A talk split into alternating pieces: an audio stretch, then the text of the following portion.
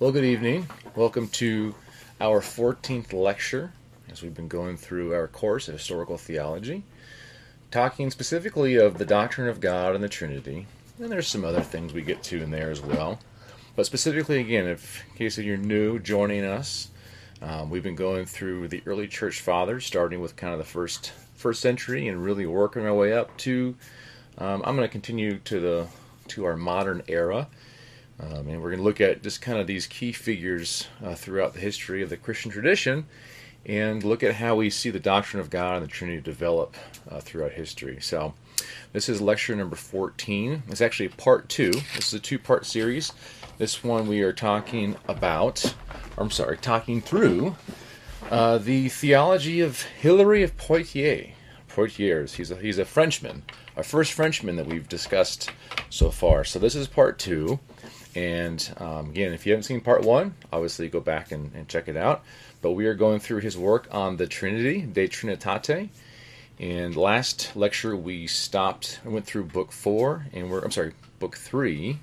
And we are going to be taking up book four and working all the way through book 10. And if you recall from the first lecture, uh, we are going to discuss the ultimate, not the ultimate, I guess it could be, but um, his blunder, Hilary's big blunder in his life of denying that Christ felt pain. He's the painlessness of Christ. And this is where we see his really rich theology just go down. So, with that said, let's get started. So, so book four is where Hillary begins to. Oh, let's go through a few of these real quick. I always forget the slides. I'm sorry, buddy. So there it is, 14th lecture, part two.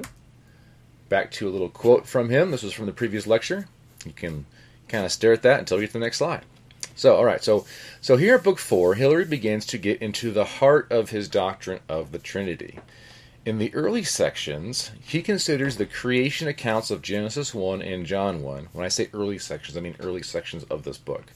So, Genesis 1 and John 1, whereby bringing them together, the act of creation is brought about through divine dialogue of the Father saying to the Son, Let there be. And the Son executes the Father's will and brings about creation through him ex nihilo.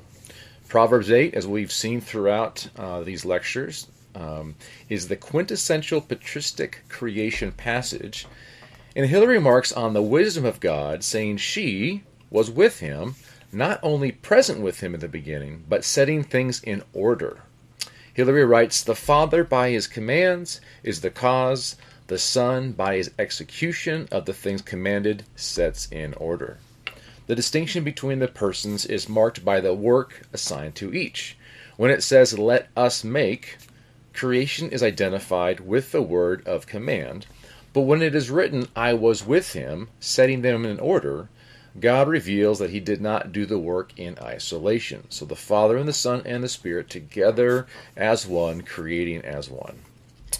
The divine economy reveals the distinction of persons within the Godhead, bringing about a greater understanding for us in the reading of God's activity. In what initially sounds like God is just talking out loud to himself, is really the Father talking to the Son as they rejoice in the manifestation of their divine will in creation. Hilary delves further into theological proofs of the divine nature of the Son, whereby the Father and the Son, the one who commands and the one who creates, are both true God. The logic of this assertion, of this assertion, excuse me, Hilary notes, is that when God says, "Let there be a firmament," and the text says, quote, "And God made the firmament," end quote, only the distinction of persons, not a difference of power and nature, is being asserted. Under the title God, he reveals first the thought of him who spoke, then the action of him who created. Thus, the activity of the Godhead demonstrates that, quote, the power to give effect to the word of creation belongs only to that nature with whom to speak is the same as to fulfill. And as we talked about throughout our lectures about the the understanding of nature, we're speaking of the essence of God, whereas the heretics of this time were confusing names. They were confusing names with nature and making them um, uh, equal terms, and that was really the problem. Hold on a second. And from this unity of divine dialogue and activity, Hilary formulates a definition of absolute power, with it being proper to both God the Father and the Son. Absolute power is this that its possessor can execute as agent whatever his words as speaker can express. When unlimited power of expression is combined with unlimited power of execution, then this creative power, commensurate with the commanding word, possesses the true nature of God. Thus, the Son of God is not false God, nor by adop- nor God by adoption, nor God by gift of the name, but true God. Of the power displayed in the incarnation, Hilary writes, "It is a quote a great work the unbelieving soul cannot grasp." End quote. The godless just see the feeble flesh in Jesus' helpless state at birth, growing into manhood, living as a carpenter who is then arrested, scourged, and hung on a cross to suffer and die. The mystery of God was hidden beneath his flesh, and that the Logos added these capacities to, of humanity to his divinity, which the divine nature could not and did not possess. And he did so while retaining his full divinity, never ceasing to be God when he took on man. Hilary notes on the display of divine power in the display of weakness and suffering as he came to be what he previously was not. The person of Jesus Christ is folly for the faithless, but the wisdom of God, in that they cannot see that Christ is the power of God. Hilary writes So Christ in your eyes is not God because he, who is from eternity, was born, because the unchangeable grew with years, the impassible suffered, the living died, the dead lives, is not all this simply to say that he, being God, was omnipotent? And I think Anselm later on makes the same kind of dis, uh, distinction, not distinction, but um, comment about all these things that you see God, who is not human, do in his humanity, just as a testimony to the omnipotent power of God. Only God could take on flesh. Flesh can never take on God, but God is showing the range of his power in becoming man. To understand God's wisdom, to grasp his glory, Hilary writes, God cannot be apprehended except through God, even as also God accepts no worship from us from us except through God. And then he says, We must learn from God what we are to think of God. We have no source of knowledge but himself. It's a really good quote. And then later on, did I Okay, 24. Yes, okay. And then I have this footnoted here. It's a really good statement. He says much later on, but I put it here. He says, God is a simple being. We must understand him by devotion and confess him by reverence. He is to be worshipped, not pursued by our senses, for a conditioned and weak nature cannot grasp, with the guesses of its imagination, the mystery of an infinite and omnipotent nature.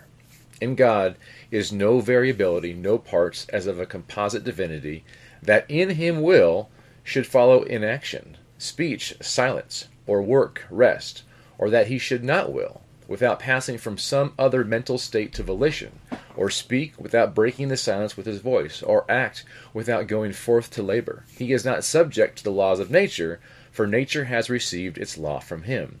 He never suffers weakness or change when he acts, for his power is boundless, as the Lord said, Father, all things are possible unto thee. In his concluding paragraph of Book 5, Hilary sums up his exposition of the Godhead in the Godhead itself. He writes, That true and absolute and perfect doctrine which forms our faith is the confession of God from God and God in God by no bodily process but by divine power by no transfusion from nature into nature, but through the secret and mighty working of the one nature. God from God, not by division or extension or emanation, but by the operation of a nature which brings into existence, by means of birth, a nature one with itself. So, as you see, it got a lot of quotes here from our very profound thinker. Uh, again, it's unfortunate that he is not um, uh, given you know, given the opportunity to speak more in modern literature, I think there is a little bit of of interest that's been perking up about him lately. A few few recent works, but other than that, unfortunately, it's kind of like he's kind of a hands off kind of guy. But I think he's great. Okay, A common misstep in the heretical thinkers of their time, and we see them, it's the same as, same as today, is they allow anthropomorphic and figurative language to control their interpretations of Scripture. Such error is the folly of many who nevertheless aspire to be thoroughly biblical in their doctrine, are in gross error promoting doctrine that is nowhere close to the biblical teaching. Hilary makes this observation multiple times, noting the error of taking analogies too far, and that he says human analogies are not a perfect application for the mysteries of divine power. Rather, their value is in their comparison between the material and spiritual, with the objective of raising us closer to apprehend the, the majesty of God. And that's a very important statement. It's to compare the material and the spiritual. We, we don't take them literally. We don't take the when when we are referred to as sheep, we don't take that literal. So why is it then you have heretics that take those types of language and figurative language and then appropriate it of a one to one of God? Uh, God doesn't have eyes. He doesn't have ears. He doesn't have fingers. He doesn't have breath. Uh, but that is the the common error that the heretics unfortunately um, fall into. And he says, however, and here's where folly rushes in hard when we do not accept what Scripture says. Quote, when we are told that God was born from God, we must accept it as true that he was born and be content with that. So he's saying, let God be God, let his word be word, and every man a liar. Romans 3 4. He's kind of saying that. But, but the lack of discernment in handling such passages, whereby one gives priority to the earthly manner of discourse in one's interpretation of Scripture is disastrous when it comes to contemplating the divine essence.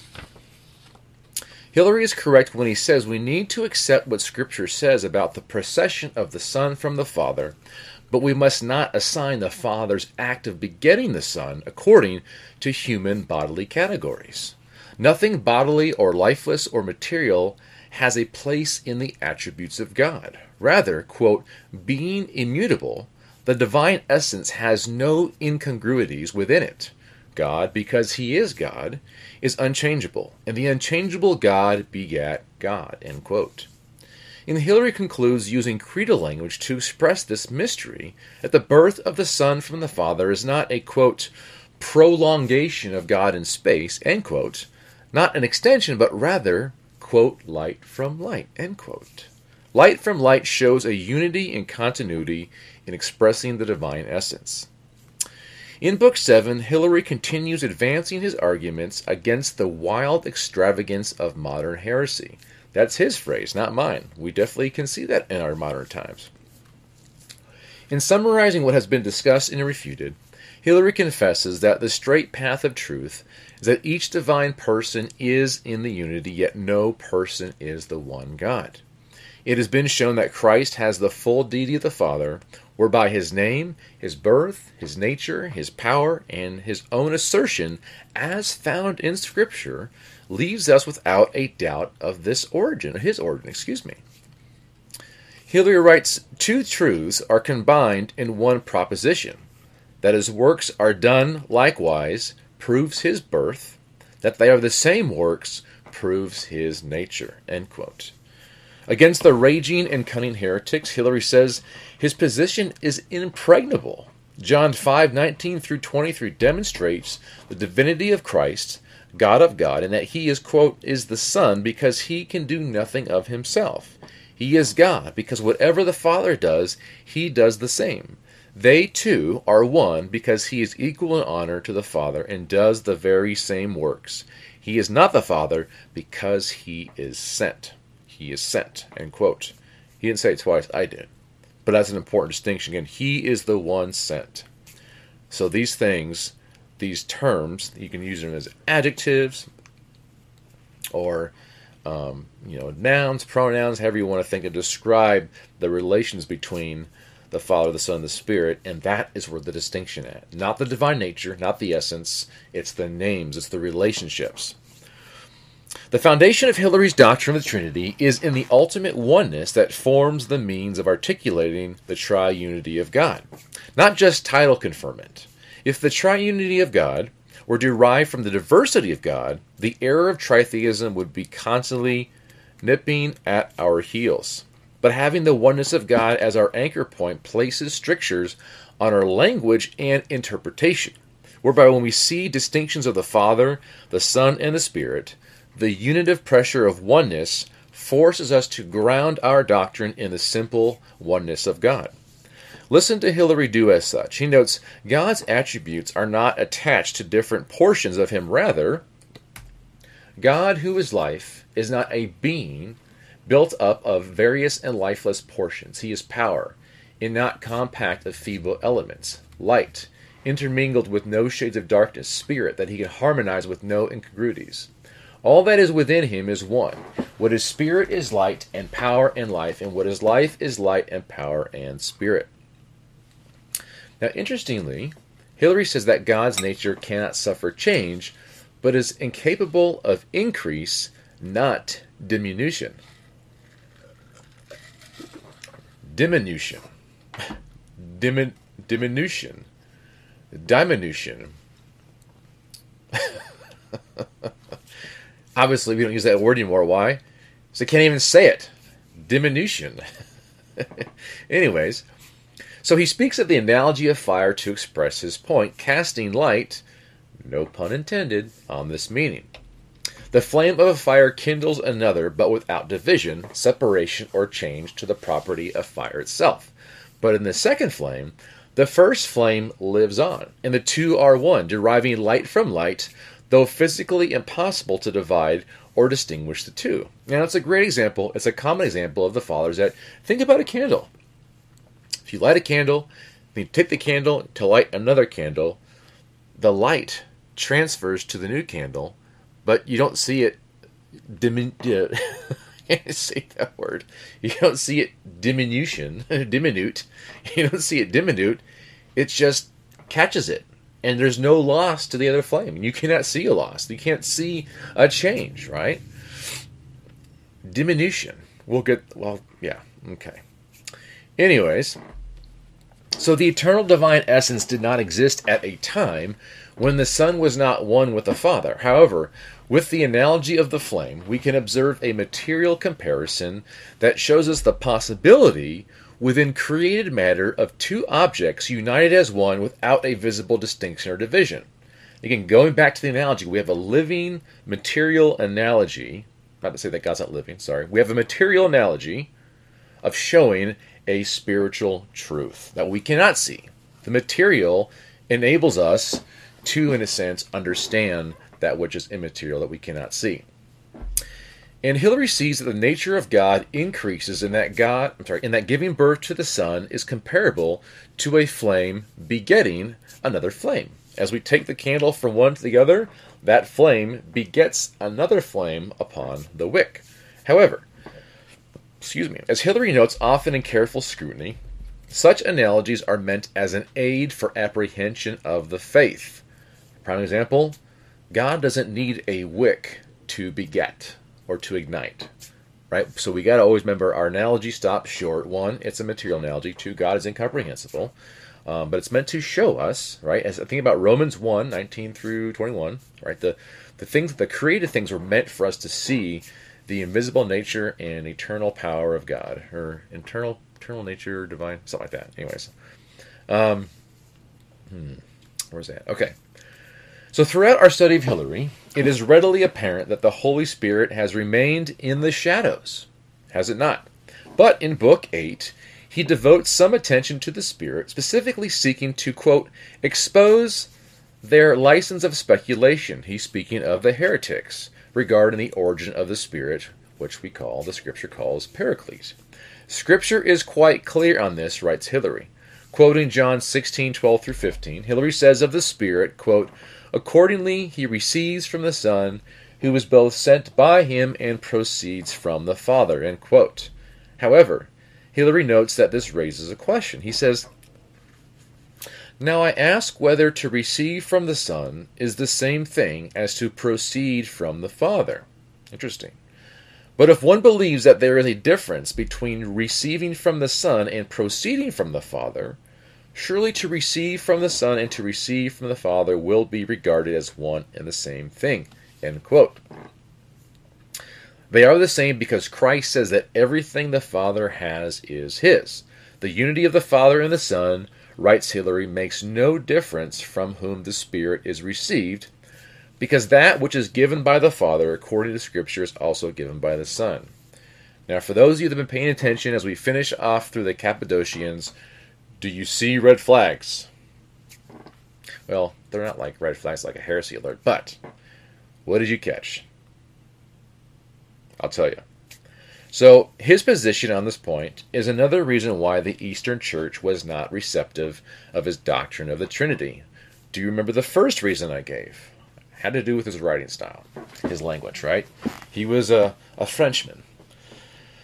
Now, I guess he was writing in French. No, he's writing in Latin. Yeah. Yeah, duh. He's writing Latin. Okay. But if you followed me here, you can see that Hilary has made the unity of God so absolute that it dissolves the key feature of the Cappadocian doctrine of the Trinity, that of the Eastern Church, the hallmark of logical Trinitarian thought, the monarchy of the Godhead. Even though Hilary sees the Father is the origin, the source, what he just said kind of dissolves that distinction. In case you don't know, according to the Eastern doctrine, if the sending of the Spirit is ascribed to the Father and equally to the Son, then we have two gods. Eastern thought says the Father is the source, with the Son generating from the Father and the Spirit's spiration from the Father through the Son. With the Father designated as the source of the Godhead, we are able to maintain monotheism and affirm a triune expression of it. So for Hilary, the notion of the Spirit of God in respect of each person of the Trinity is for the purpose of distinguishing God from composite matter. Only incomposite matter can be omnipresent. Not that God is matter, but that thus God is omnipresent. He writes, hold on. Ah. He says, uh, in his infinite power, God is present everywhere and nowhere absent, and manifests his whole self through his own, and signifies that his own are not else than himself, so that where they are, he may be understood to be himself. So, with consistency, Hilary resorts to the simplicity of God to provide a metaphysical grammar to the biblical doctrine of divine omnipresence. He is everywhere present, all of him in every place, but not located in every place. God cannot be located in a place because God is everywhere present. A simple essence cannot be in multiple places. It just is in every place, everywhere, completely in its fullness. There's no one thing of God and then he exists part in China, then he exists part 13.8 billion light years away, it's all of God in every place, in every single moment, at all times. Yeah, wrap wrap your brain around that one. It's mind-boggling. No matter where you're at, the full presence of God, Father, Son, Spirit is there. Hilary delves into the topic of coinherence of the Godhead. If our doctrine is not clear and consistent with the divine essence, then we are in jeopardy of landing into tritheism. Excuse me. The challenges put forth regarding the Spirit of God and the Spirit of the Son indwelling in those who believe. A brief side note I already covered this. I don't know why I have it here, but I will cover it again. Omnipresence refers to God's immediate presence in which He is fully present to all of creation. Yeah, I already covered this. Um, Oh, I didn't cover this part. Okay. Um, and in doing so, we retain God's distinction from creation. His immediate presence speaks to God's special activity in His creation. So there's immediate presence, which is He's fully present, and then His immediate presence. So I am immediate, I am M E D I A T E. Immediate presence speaks to God's special activity in His creation. So the distinction allows us to differentiate the two aspects of God's relation to His creation. For example, we know that Scripture says that he cannot be in the presence of sin, right? Habakkuk 1.13, Psalm 5.4. But that cannot mean God cannot be present around sinners Otherwise, God would not be in the world. Now, I don't mean God's in the world like he's temporal, but as far as everywhere present, all of once, fully all of him. So no creature can escape the holy eye of God. So we then can say that God's presence is mediate to all of creation, everywhere known, all at once, all of him at the same time. But he won't immediately act in communion with sinners because of his holiness. The immediate presence of God is an inward work known only to them to them, to those whom God wants to reveal himself to. So I hope you understand that. Um, if not, just watch that section and lecture again. I'm not going to repeat it. But getting back to Hilary, he writes that the indwelling of God in the believer is not a quote joint dwelling, it is one indwelling, yet an indwelling under the mysterious semblance of a joint indwelling. For it is not the case that two spirits indwell, nor is one that indwells different from the other. And we can again use the analogy of fire to shed light, again, no pun intended, on how this could be so. So, in logical fashion, Hilary asserts Christ's oneness with God's Spirit in that, quote, what is of God is also of Christ, and what is of Christ is also of God. Christ cannot be anything different from what God is. Christ, therefore, is God, one spirit with God. End quote. Hilary continues further in his scriptural proofs demonstrating the deity of the Spirit, looking to such, pa- looking to such passages as Acts 1 4 through 5 and 8, 1 Corinthians 8 4 through 6, 1 Corinthians 12 3, 8 11, Ephesians 4 5 through 6. I probably should have put on a slide, but I didn't think about that, and John 6 40, and others. In the closing of Book 8, Hilary offers an exposition of Colossians 1 15 through 20 which is worthy of close study indeed. His aim is to demonstrate that the unity and the fullness of the Godhead remained unbroken in Christ's birth. In his examination of Philippians 2 6 through 7, Hilary shows how the apostle does not perceive Christ being in the form of God prior to his incarnation as a form of another God. Rather, the apostle assumes that this God, of which Christ is in the form, is the one true God of the Bible. He who is in the form of God is God. He cannot be other than God, since God is the necessary being. The Son possesses naturally from him, in whose glory he is, the property of divinity. End quote. That was Hilary. Specifically, Hilary seeks to now answer two questions. He says, Is Christ the visible likeness of the invisible God, and can the infinite God be presented to view under the likeness of finite form? Two questions. So Hilary writes that we know that Christ is a spirit and God is a spirit. So if, if we bound his form in corporeal form, then he cannot be the likeness of the invisible God because a finite representation cannot bear the image of the infinite, right? It makes sense. The finite cannot represent the infinite. But we are not left without an answer. Christ told his disciples that he who sees him sees the Father, and this is evident in the works he does. If he does the work of the Father, then he has the same nature as the Father, since only divinity can do which is proper to divinity. And from his reading of Colossians 1 15 through 20, Hilary concludes that through the power of these works, as in the power perceived from which such activity occurred, Christ, therefore, is the image of God.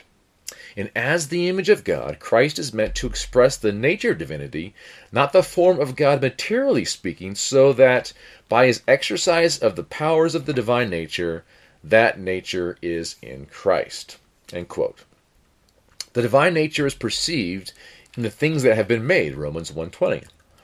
And in Colossians 1.16 through 17, Hilary sees the origin of created things being described in, from, through, and for Christ. In verses 18 through 20, which Hilary refers to as the dispensation of Christ assuming a body, quote, the apostle has assigned the spiritual mysteries their material effects, end quote. So Hilary sees two aspects of the divine economy represented by the image of God in Christ. As the image of the invisible God, Christ is the head of his body, the church. And as he is called the beginning, quote, the beginning, he is the firstborn of every creature from the dead.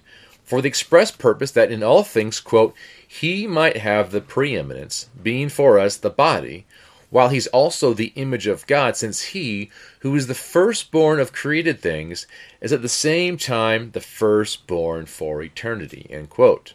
Hope you kind of see that, that pairing, that relationship there. What Hilary is getting at is that by Christ being the firstborn of every created thing, since he possesses in himself the origin of all creation, and being head of his body, the church, the firstborn from the dead, Christ has preeminence because all things consist for him, in him, and are reconciled in him. Therefore, Christ as the image of God is the origin of creation and the origin of recreation, us new creatures, right? Excuse me. In conclusion, Hilary asks, quote, Do you now perceive what it is to be the image of God? It means that all things are created in him and through him, end quote. But there's a greater redemptive cosmological reality to be observed. He writes, hold on a second here. Oh, man, my jaw. I got a lot of slides here, so I gotta just read them slowly. So, Hilary says, or writes, Whereas all things are created in him, understand that he, whose image he is, also creates all things in him. And since all things which are created in him are also created through him, recognize that in him, who is the image, there is present the nature of him, whose image he is. For through himself he creates the things which are created in him, just as through himself all things are reconciled in him. Next slide. Inasmuch as they are reconciled in him, recognize in him the nature of the Father's unity, reconciling all things to himself in him. Inasmuch as all things are reconciled through him, perceive him reconciling the Father in himself all things which he reconciled through himself. Man, how many himselfs are there? I just realized that. There's a lot of in him himselfs. All right, last slide. For the same apostle says, but all things are from, from God, who reconciled us to himself through Christ, and gave unto us the ministry of reconciliation, to wit, that God was in Christ reconciling the world unto himself. That's end quote. You compare with this the whole mystery of the faith of the gospel. For he who is seen when Jesus is seen, who works in his works and speaks in his words, also reconciles in his reconciliation. And for this cause, in him and through him, there is no reconciliation, because the Father, abiding in him through a like nature, restored the world to himself by reconciliation through and in him. End quote. That's a lot. I got to recover. All right. So, what implications can we draw from Hilary's statement? What? Oh, for him, and so. For lost where I was at. Okay. What implications can we draw from Hilary's statement? For him, and so he was nothing to fear. I must have skipped some. Oh. Oh, I see. Oh, sorry. I had the wrong page. Okay. So, one more time. Third time. What implications can we draw from Hilary's statement? Well, as the image, as the image, Christ, in whom all the fullness of deity dwells bodily in him, through him, from him, for him, all things have been created. In Christ taking on flesh and reconciling the word the world to God in a consummative manner, the fullness of the Godhead is present in bodily shape, being fully present in his body, the church.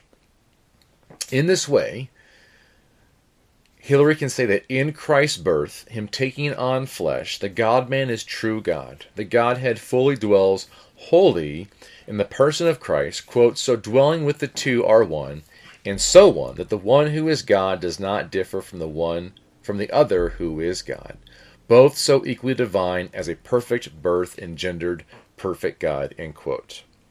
So in some way, the way he constructs everything is that in the person of Christ, all of God is fully in him and fully present to the church in the body of Christ it's a very it's a very yeah his redemptive cosmological reality. That's how we look at it. Redemptive cosmological reality. Very very brilliant. Very um, I mean definitely wordy. No one says in him or himself like that like these guys do. so okay. All right. So now we get into the dubious doctrine of the painlessness of Christ. This, this was Hilary Poitier's fall from glory, if you will, his point of coming down from from the ivory tower of theologians. So, so as I said, for Book 10, well, let me restate that. For many people that have studied his work, Book 10 is where Hilary's brilliant theology finds its end. It is here, some say, that Hilary loses his orthodoxy, thus loses Christ and the faith. Now, I don't want to be the one that's going to be, you know, det- determining if Hilary is a Christian or not. Um, I think it's important that we stay away from that. I mean, there's some definitely statements that we will say are heresy, but I do not want to say that he's lost Christ, he's lost his faith. But I will say he is definitely uh, in grave error here. So, so in Book 10, Hilary takes up the notion of Christ suffering in the flesh. And he, he believes that while he suffered, he did not feel pain. So, why does Hilary think that? Prior to his discussion on it, Hilary responds to heretical claims against Christ having an impassible nature because of the fear he demonstrated during his Passion Week, thus ultimately submitting to suffering. He challenges their reading of these texts, Matthew 26, 38 through 39, and then Luke 23, 46. He asking why would he, who drove away the fears of death in his apostles, with the inheritance of glory to come, fear, suffering, and death. If death is life, he cites Matthew 10 38 39. He says, What pain can we think he had to suffer in the mystery of death, who rewards with life those who die for him? End quote. And he questions why would Christ, whose life and act of death that were by his own choosing, according to the plan of God, be stricken with fear, as the one who has the power to lay down his life and to take it up again. And so he concludes stating If Christ died of his own will, and through his own will gave back his spirit, death had no terror because it was in his own power. Interesting to say the least. He continues his dialectical monologues, asking that if Christ death if Christ did fear death, was it terrible to his spirit or to his body? It cannot be to his body, because the Holy One will not see corruption as Scripture foretold, and he cites Psalm 15:10. Nor can it be his spirit, in that we see Lazarus rejoicing in Abraham's bosom, and obviously Christ is, su- is supremely greater than them. Therefore, the abyss of hell is not wanting, not waiting for him, excuse me, and so he has nothing to fear. In conclusion, Hilary rather pointedly states it is foolish and absurd that he should fear death who could lay down his soul and take it up again, who, to fulfill the mystery of human life, was about to die of his own free will. He cannot fear death, whose power and purpose in dying is to die, but for a moment. Fear is incompatible with willingness to die and the power to live again, for both of these rob death of his terrors. But Hilary questions the issue further, inquiring about the kind of body the man Jesus was, that pain could dwell in, in his crucified, bound, and pierced body. End quote. The human body, writes Hilary, is endued with life and feeling by conjunction of a sentient, sentient soul. Thus, it is the soul that feels various sensations cold, heat, pleasure, hunger, pain, etc. And through a quote, transfusion of the soul, end quote, with the body, when the body is pierced, for example, it is the soul that feels and suffers pain. Again, I'm just citing here, I'm just citing uh, Hilary. The implication of this psychosomatic pathology is that when a limb becomes diseased, it loses the feeling of living flesh and it can be cut or burnt, and no pain is sensed because the soul is no longer mingled with it. Interesting. And when a limb needs to be cut off, drugs can lull the soul to sleep, whereby the limb can be removed without pain. Now, it is interesting that at this time in Hilary's writing this, he's in the fourth, third, fourth century. Boy, I'm sorry, I completely forgot. 300s, late 300s. What did I say about him? Hilary is 315 to 367, so fourth century. No. Yes, fourth century. he says here they had drugs to lull the soul to sleep. I always thought that didn't come till much later. So they had drugs to put somebody to sleep to remove a limb. Thank God for medicine. Anyways, so Hilary's estimation of this phenomena leads him to conclude that, quote, the body lives by admixture, admixture with a weak soul, that it is subject to the weaknesses of pain, end quote. In contrast to the nature of the human body, Jesus' body, which is of true humanity after the likeness of our flesh, Hilary writes, when it was struck with blows, smitten with wounds, or bound with ropes, or lifted on high, he felt the force of the suffering, but without its pain. So, how does he justify this? He identifies a key distinction between Christ's body and our bodies. He says his conception was in the likeness of our nature, not in the possession of our faults. End quote. Hmm the likeness of our nature, not in the possession of our faults. So is pain a fault? I don't know. In Christ taking on flesh, his sinlessness, due to his divine nature, meant that the body he took, quote, possessed a unique nature of its own, end quote. It could suffer, but it could not feel pain. Hilary's position stems from his understanding of the term likeness. For Hilary, likeness implies the truth of his birth, but it removes sin and human weakness from him. In Christ's decision to take on flesh in the form of a servant, Hilary bifurcates the incarnation, delineating the human and the divine side of Christ, stating that, quote, Christ as man submitted to a human birth, yet as Christ he was free from the infirmity of our degenerate race. So, so for Hilary, it's imperative that he retain the fullness of each nature in the person of Christ with the distinction noted noted above, right? So that he basically he is taking our human nature, but because of his sinlessness, infirmity, right, is part of the the the uh, degenerate race, and Christ doesn't doesn't take that on because of his sinlessness. So the Word taking on flesh, because he is the Word and is not of human origin, does not, quote, vacate the nature of his source, end quote. And while we must believe that the Word is flesh, which he made, in his dwelling among us, quote, the flesh was not the Word, but was the flesh of the Word dwelling in the flesh. So again, the flesh was not the Word, okay, but was the flesh of the Word dwelling in the flesh, end quote. And because of the unique nature of his body, brought forth through spiritual conception, not a natural one, the Word had the power to expel the infirmities of the body. Now, Hilary is quite confident that he's proved his point. But listen to what he says in the very last few sentences of Book 10. And I, and I boldened something here. See if we can figure out why I emboldened it. He says, He was born for us, suffered for us, died for us, rose again for us. This alone is necessary for our salvation, to confess the Son of God risen from the dead. Why then should we die in this state of godless unbelief? If Christ, ever secure of his divinity, made clear to us his death, himself indifferent to death, yet dying to assure that it was true humanity that he had assumed, why should we use this very confession of the Son of God that for us he became Son of Man and died as the chief weapon to deny his divinity?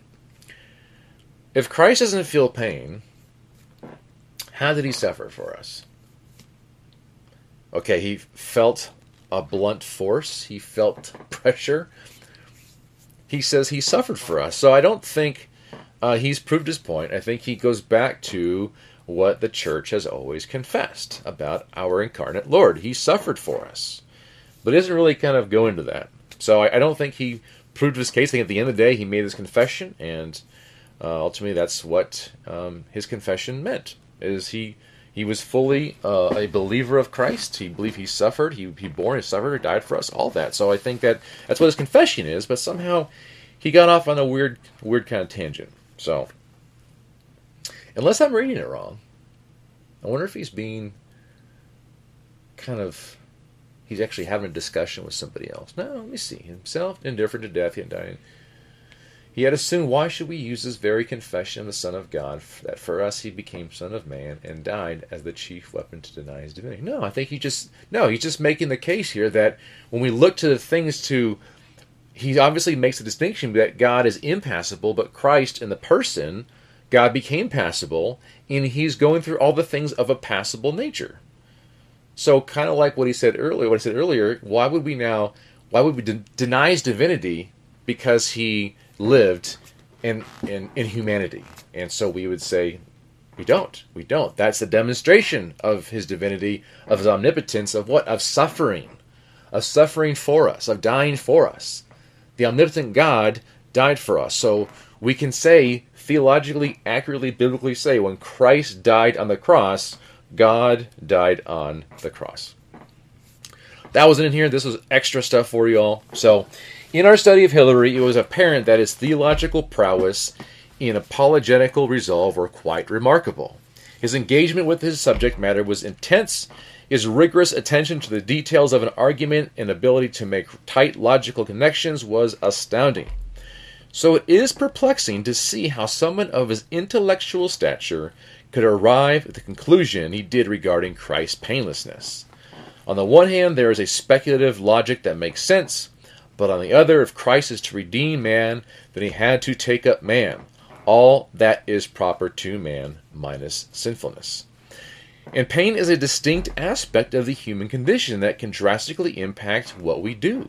Fear of pain and actual pain in the flesh can cause us to cave into our own sinful desires. Not that Christ was sinful. Talk about us uh, and we turn, can turn away from the Lord. And if Jesus was to redeem man for his weakness, then he must also over, overcome pain of the body in order to be obedient to the Father. No human can look at the passion of Christ without first intuitively considering the pain he went through. And that is one of the glorious aspects of the resurrection no more pain. And that is what we are promised in Revelation 21 4. So that concludes our study of Hilary. Again, that's the book I posted there. St. Hilary of Poitiers, uh, the Trinity, the Fathers of the Church series, a very good series. It's more of a current one. I think this one was translated like in the 60s, um, but definitely recommend it. So we are done. Two part series, two part series, series, two part series on Hilary of Poitiers. Hope was very helpful. Again, I recommend going through it. I mean, I think it's like 500 pages. I could be wrong, but there's a lot to it. I, I you know, can only cover so much again, I'm thankful to the Lord raising him up and to really developing, advancing further the doctrine of God, the, the Trinity of, of our of our God, and understanding that for us to give us a way to grasp that which is incomprehensible to us creatures. And so, while just like every theologian, uh, there's a stain on their shirt somewhere, but yet by God's grace, we are all covered in white in white robe. So, um, with that, uh, yeah, have a good night, and we will see you next time.